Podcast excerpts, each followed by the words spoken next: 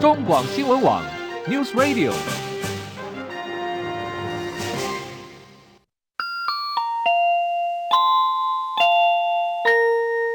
现在时间十三点整。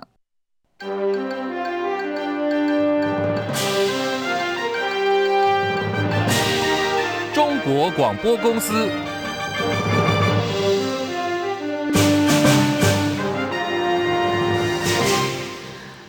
各位好，欢迎收听中广新闻，我是李竹婵。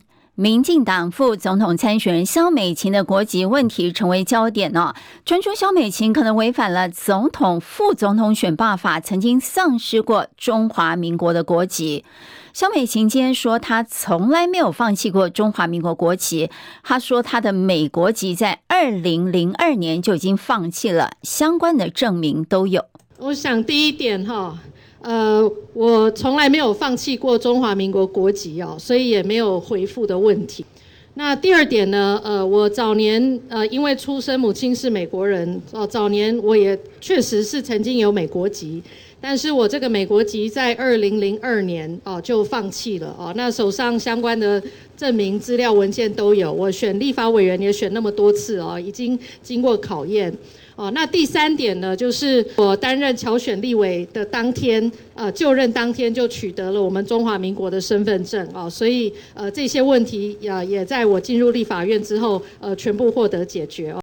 萧美琴强调说，这次啊竞选总部催促他回来参选之前，已经请总部把自己的身份全部查清楚，所以大家很有信心促成他和赖清德一起投入这场选战。被问到民众党副总统参选吴欣盈的国籍问题的时候，萧美琴说：“他在美国服务期间，吴欣盈曾经来过两次。他对吴欣盈的观感不差，但觉得他未来日子会很辛苦。呃，那个时候对他呃印印象也不坏哦。那呃，他这个受过很好的教育，那对国际事务很很热衷哦。但是呃，我也可以可以看得到他。”对，可能对政治来讲，它是相对比较陌生一点啊，毕竟从政时间比较短啊。那呃，未来的日子他也会呃很辛苦哦，我也很辛苦，但是我我是千锤百炼哦，已经身经百战走过来了。您还记得吗？去年九合一选举之后，屏东县前县长潘孟安加入民进党总统参选赖清德团队，担任竞选总干事。不过呢，国民党立委王鸿薇接获爆料，说潘孟安北上辅选之后呢，入住绿能厂商力能能源科技董事长杨宗名下豪宅，这位于万华的力奇御品一户要价五千多万。那他就住在万华的一个豪宅里面，他叫做力奇玉品哈，力奇玉品。而且重点是呢，这个他住的房子呢，正好就是一个叫做力奇建设集团下面的子公司啊，一个子公司。那么这个公司叫做力能能源科技啊，它是一个绿能厂商。如果你稍微会关心。这个民进党的政商关系，你也会常常听到“利奇”哈这两个字。国民党总统参选侯友谊今天喊话要绿营说清楚，副总统参选赵少康也质疑有瓜田李下的嫌疑。然后台南那个地方光电，我们现在我们回去看光电，光光电把那个良田变成变成什么都变成废弃的，渔民都没有办法再养养鱼了，不能养蛤蜊，都不能养了。不过，赖清德竞总犯人陈世凯出示了租约，还有每月的汇款单。他说呢，潘孟安和多数中南部北上工作的人一样，目前和一名助理分租格局是三房一厅的民宅，每个月租金六万块，符合周边的行情，驳斥这项指控是子虚乌有的。中央气象署发布小区域的有感地震，今天上午十一点零八分，在台北市政府北方十三点九公里，位于台北市士林区发生瑞士规模二点四的地震，地震深度三点四公里。各地最大震度，台北市阳明山一级，新北市淡水一级。地震中心主任吴建富表示，今天这起地震震央呢，位于阳明山大屯火山。大屯火山是台湾除龟山岛火山之外唯二的活火山。当火山岩浆冷却过程发生陷落，位置离地表较近，就会引发小规模的震动。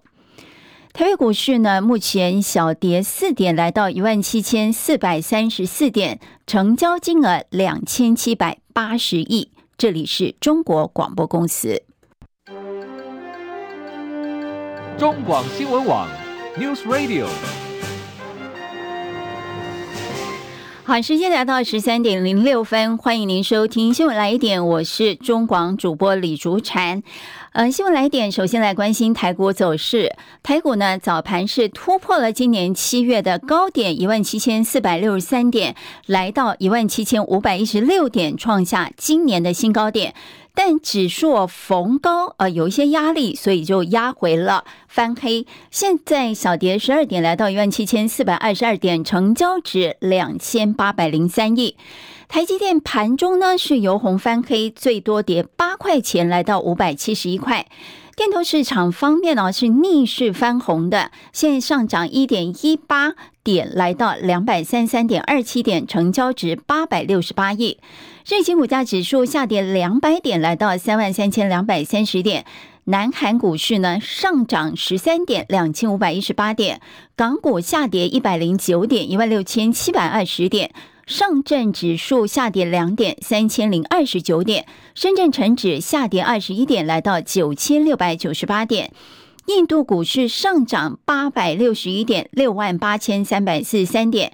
欧元对美元一点零八六九美元，美元对日元汇率呢是一百四十六点八六日元，人民币对美元七点一三六一对一美元，新台币对美元汇率。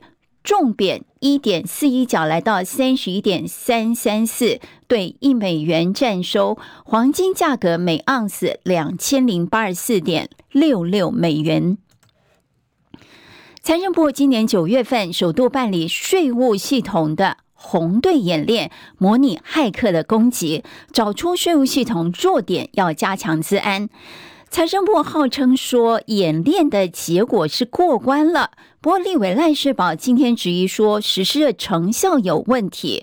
只要由经济部商业司查到公司负责人姓名还有身份证字号，就能够进入财政部的电子申报缴税服务网来篡改资料。财政部长庄翠云立刻允诺要加强密码验证，提高资安的防护。请听张佳琪报道。为强化资安，财政部今年九月首度进行税务系统红队演练，模拟骇客攻击方法，检验税务系统的资安，针对弱点进行修补。十二月完成修补，计划明年一月复测，后续会以每两年一次的频率实施红队演练。财政部方面认为红队演练成效不错，系统压力测试有过关。不过，立委赖士葆四号在立法院财委会踢爆，由经济部商业司。找出公司负责人姓名及身份证字号，就能够在财政部系统里面篡改资料。赖世宝说：“比如说，这负责人叫赖某某，然后我看到他的身份证，我用它来进到财政部里面了，报税的资料就可以改耶，可以改耶，要多缴的变少缴，少缴的变多缴。”赖世宝批评税务系统等于开大门，财政部必须加强税务系统的治安问题，且应该规划让营所税、营业税、遗产税、赠与税等未来都能像综所税一样多元申报方式，不必一定要再下载申报软体。财政部长庄翠云表示，会了解一下以名字跟身份证字号进系统的情况，加强资安防护。中广记者张佳琪台北报道。大陆央企暴雷，立委兼关切公股行库对大陆曝险的情况啊。财政部长庄翠云说，公股营对大陆曝险目前大概是新台币两千一百四三亿元，占净值比已经大幅削减到百分之十二。他说呢，行库对征信、授信、贷后管理等等都会加强来控管。时间来到十三点十分呢，继续进行新闻最前线。我们今天要探讨的主题是：美国来台为晶片禁令画红线，台场该紧张吗？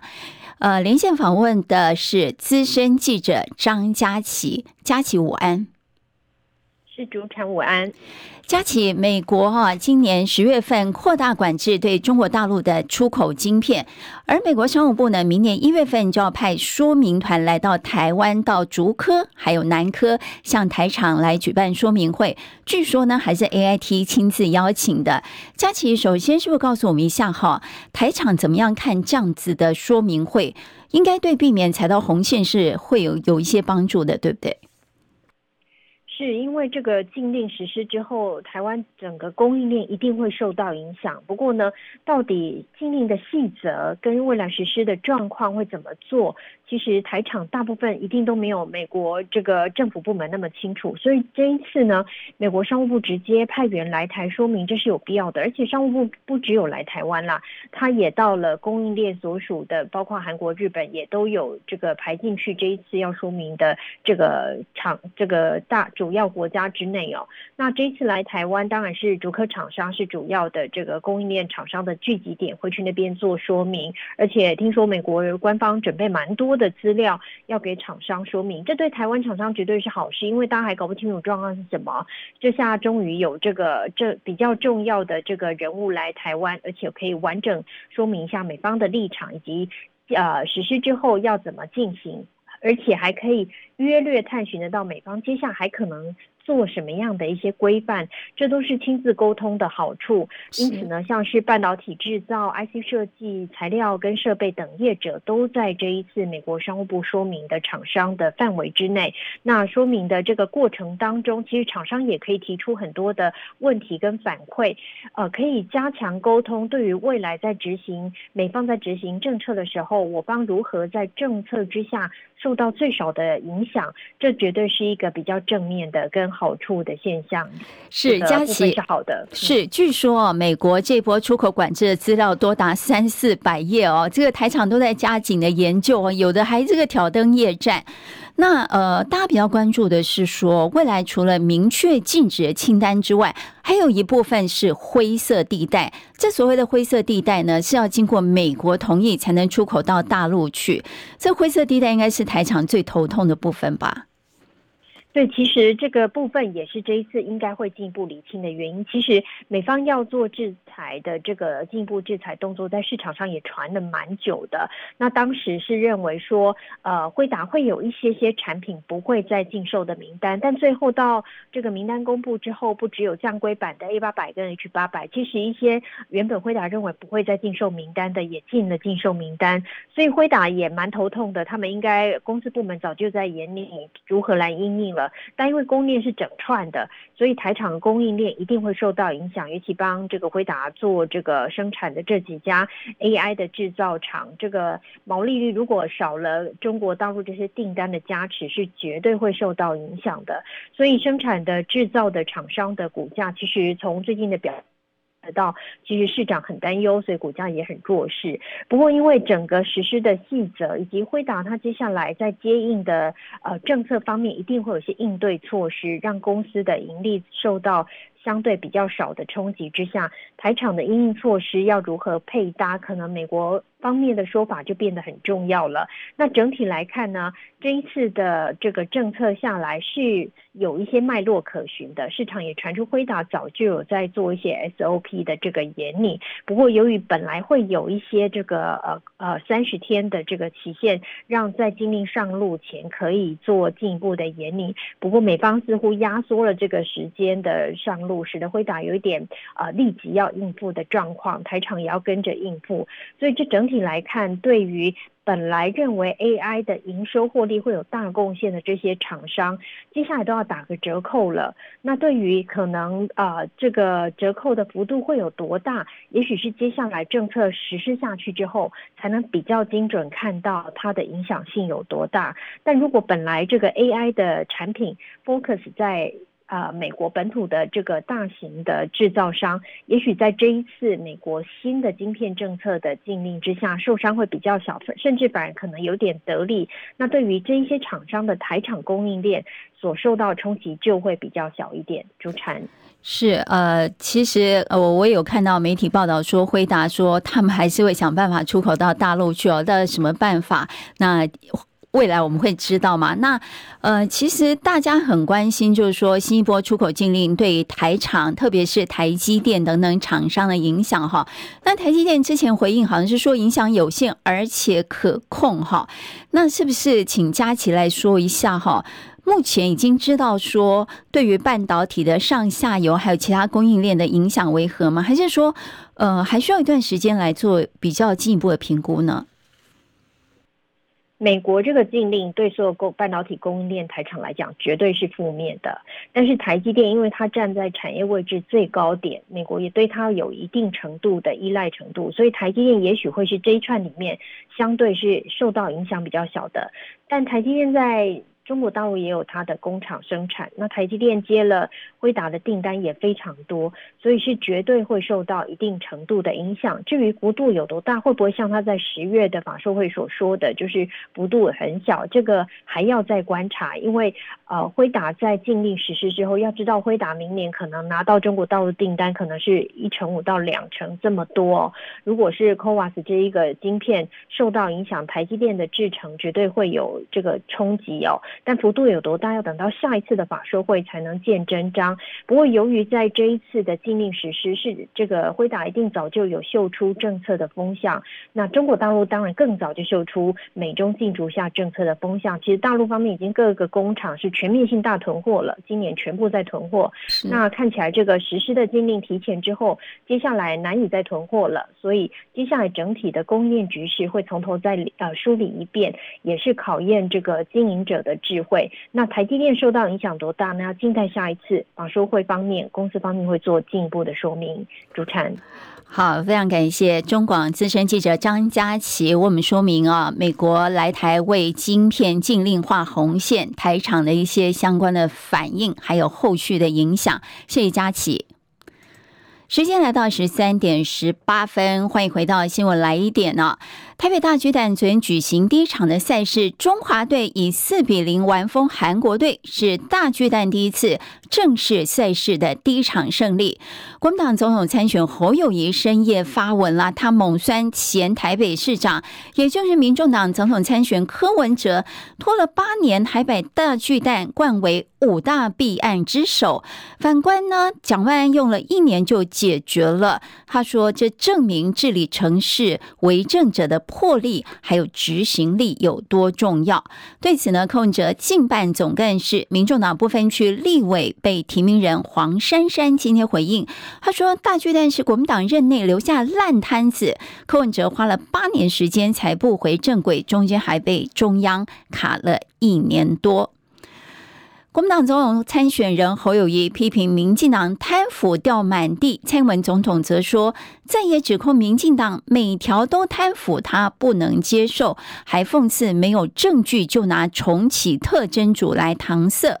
副总统参选人赵少康质疑说，蔡英文总统废特侦组，还大喊违宪，真的是逻辑有问题。哎，民进党一上台就把特侦组给废了，然后就发觉。对不对？你说要口罩没口罩，要快餐没快餐，要疫苗没疫苗，要病房没病房，要鸡蛋没鸡蛋。蔡英文昨天还说，特侦组是违宪，违什么宪呢、蔡蔡英文奇怪，你不是读法律的吗？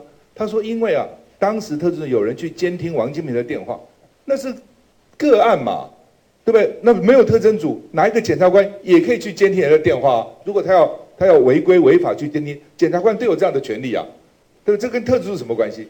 你方马牛不相信，把它混在一起嘛？所以你蔡英文那个逻辑，我觉得你想想看，没在欧北岛嘛，对不对？这两回事情了啊。您知道吗？一场台湾第一起公车被挟持事件呢，竟然是侯友谊和赵少康两人结识的起点。侯友谊和赵少康呢，今天再次回忆起二十五年前那场惊动台湾社会的重大社会事件，同时呼吁各界对于思觉失失调症必须付出更多的关心，还有协助，才有机会防范类似的事件重演。请听张伯仲报道。侯友谊回忆这起发生在二十五年前的公车夹持事件。这个是全台湾第一件公车夹持事件，也是我二十五年前第一次认识赵少康少康兄。居然赛是一个重大的社会治安事件上，而赵少康则想起那时候还在主持节目，突然他们告诉我人质点名你，那后来才知道说，歹徒其实指名要见侯友谊副局长，他有名嘛，但是没见过，所以他不认识你。那司机就开到刑事局那边财税中心旁边。那龙斌比我早到一点啊，要上车之前，当时副局长就跟我讲说哈，先叫他把刀交出来。后来我们才了解，他认为他自己受到被害不公平对待，所以我上车我就你刀给我，刀给我。那他还算配合，就把刀给我，我就把刀先赶快送下来给警方，那就下来。龙斌很关心他哈，后来龙斌还到看守所去看他。两人都提到这起事件，还唤起社会对思觉失调症的关注。后来相关问题确实也造成社会上的不幸和灾难。赵少康说，其实病患本身也非常值得同情。透露他在立委任内也经常接获类似患者对于自身遭遇的陈情，其中甚至不乏大学教授等高学历人士，值得整体社会持续关心和协助。中广记者张伯仲台北报道。曾经准确预测我二零二二九合一大选结果的日本政治学者小笠原新幸，昨天呢，他的脸书再度预测了目前的三组总统候选人呢，十一月份三角都的支持率分析，他选择了五间。调查机构的民调加以分析，他说，在蓝白河破局之后，赖清德和侯友谊的支持度上升，而赖清德可能是进入贴身肉搏，但民调呢，呃，已经可能触底了，十二月份可能会回升。至于判断柯老三的民调是否继续下滑呢？他认为目前为时过早。明年三月一号开始将解除前往大陆的旅游禁团令，但传出已经有里长在台湾组团，让游客以自由行的方式前往大陆，并参与当地的旅游团。对此呢，交通部长王国材说：“如果里长有透过旅行社招待，那就是违反规定。现在我们是呃禁止旅行社组团哈到大陆嘛哈啊，如果他们旅长有透过旅行社。”那这就是违反规定啊！如果他是个人到大陆去啊，在成团，那目前这个是呃没有没有特别禁止的哈。那我们所管的就是说有没有组团，有没有旅行社帮他组团去这个这个课题。那现在我们的观光署也在了解中。据指出呢，台北地检署目前呢总共有包括选举赌盘、假讯息、连数行贿。境外势力借选，总共有上百件的选举案件，其中检方已经掌握了四件境外资金借选的情资哦，主要以招待台湾选民前往大陆旅游为主。检察官正广为搜证资料，积极的来侦办当中。以哈停火破局进入第四天呢，以色列国防军表示呢，将扩大地面行动到加萨全境，并且呢，已经透过战机空袭歼灭一名哈马斯的指挥官。卡达总理兼外长则和美国国务卿布林肯通电话讨论，强调呢，降低冲突和停火的重要性。请听戚海伦报道。英国广播公司 BBC 报道，以色列陆军电台报告证实，以色列已经在汉尤尼斯以北发动地面行动。以色列国防军负责人告诉部队，在加萨南部进行了激烈而彻底的战斗。发言人证实，以色列继续扩大对整个加萨的地面入侵，包括军队和恐怖分子进行面对面战斗。BBC 报道，从上周五结束为期一周的停火以来，以色列恢复了对加萨的大规模轰炸。汉尤尼斯的居民说，这是至今为止最猛烈的攻击。浪潮在先前为期七天的休战当中，哈马斯释放了被扣押在加萨的一百一十名人质，换取以色列监狱释放两百四十名巴勒斯坦人。周日上午，以色列军队向汉尤尼斯几个地区发出疏散令，敦促人们立刻离开。以色列当局认为，哈马斯领导层成员藏身在汉尤尼斯，数十万人在战争初期逃离北部之后，一直在这里避难。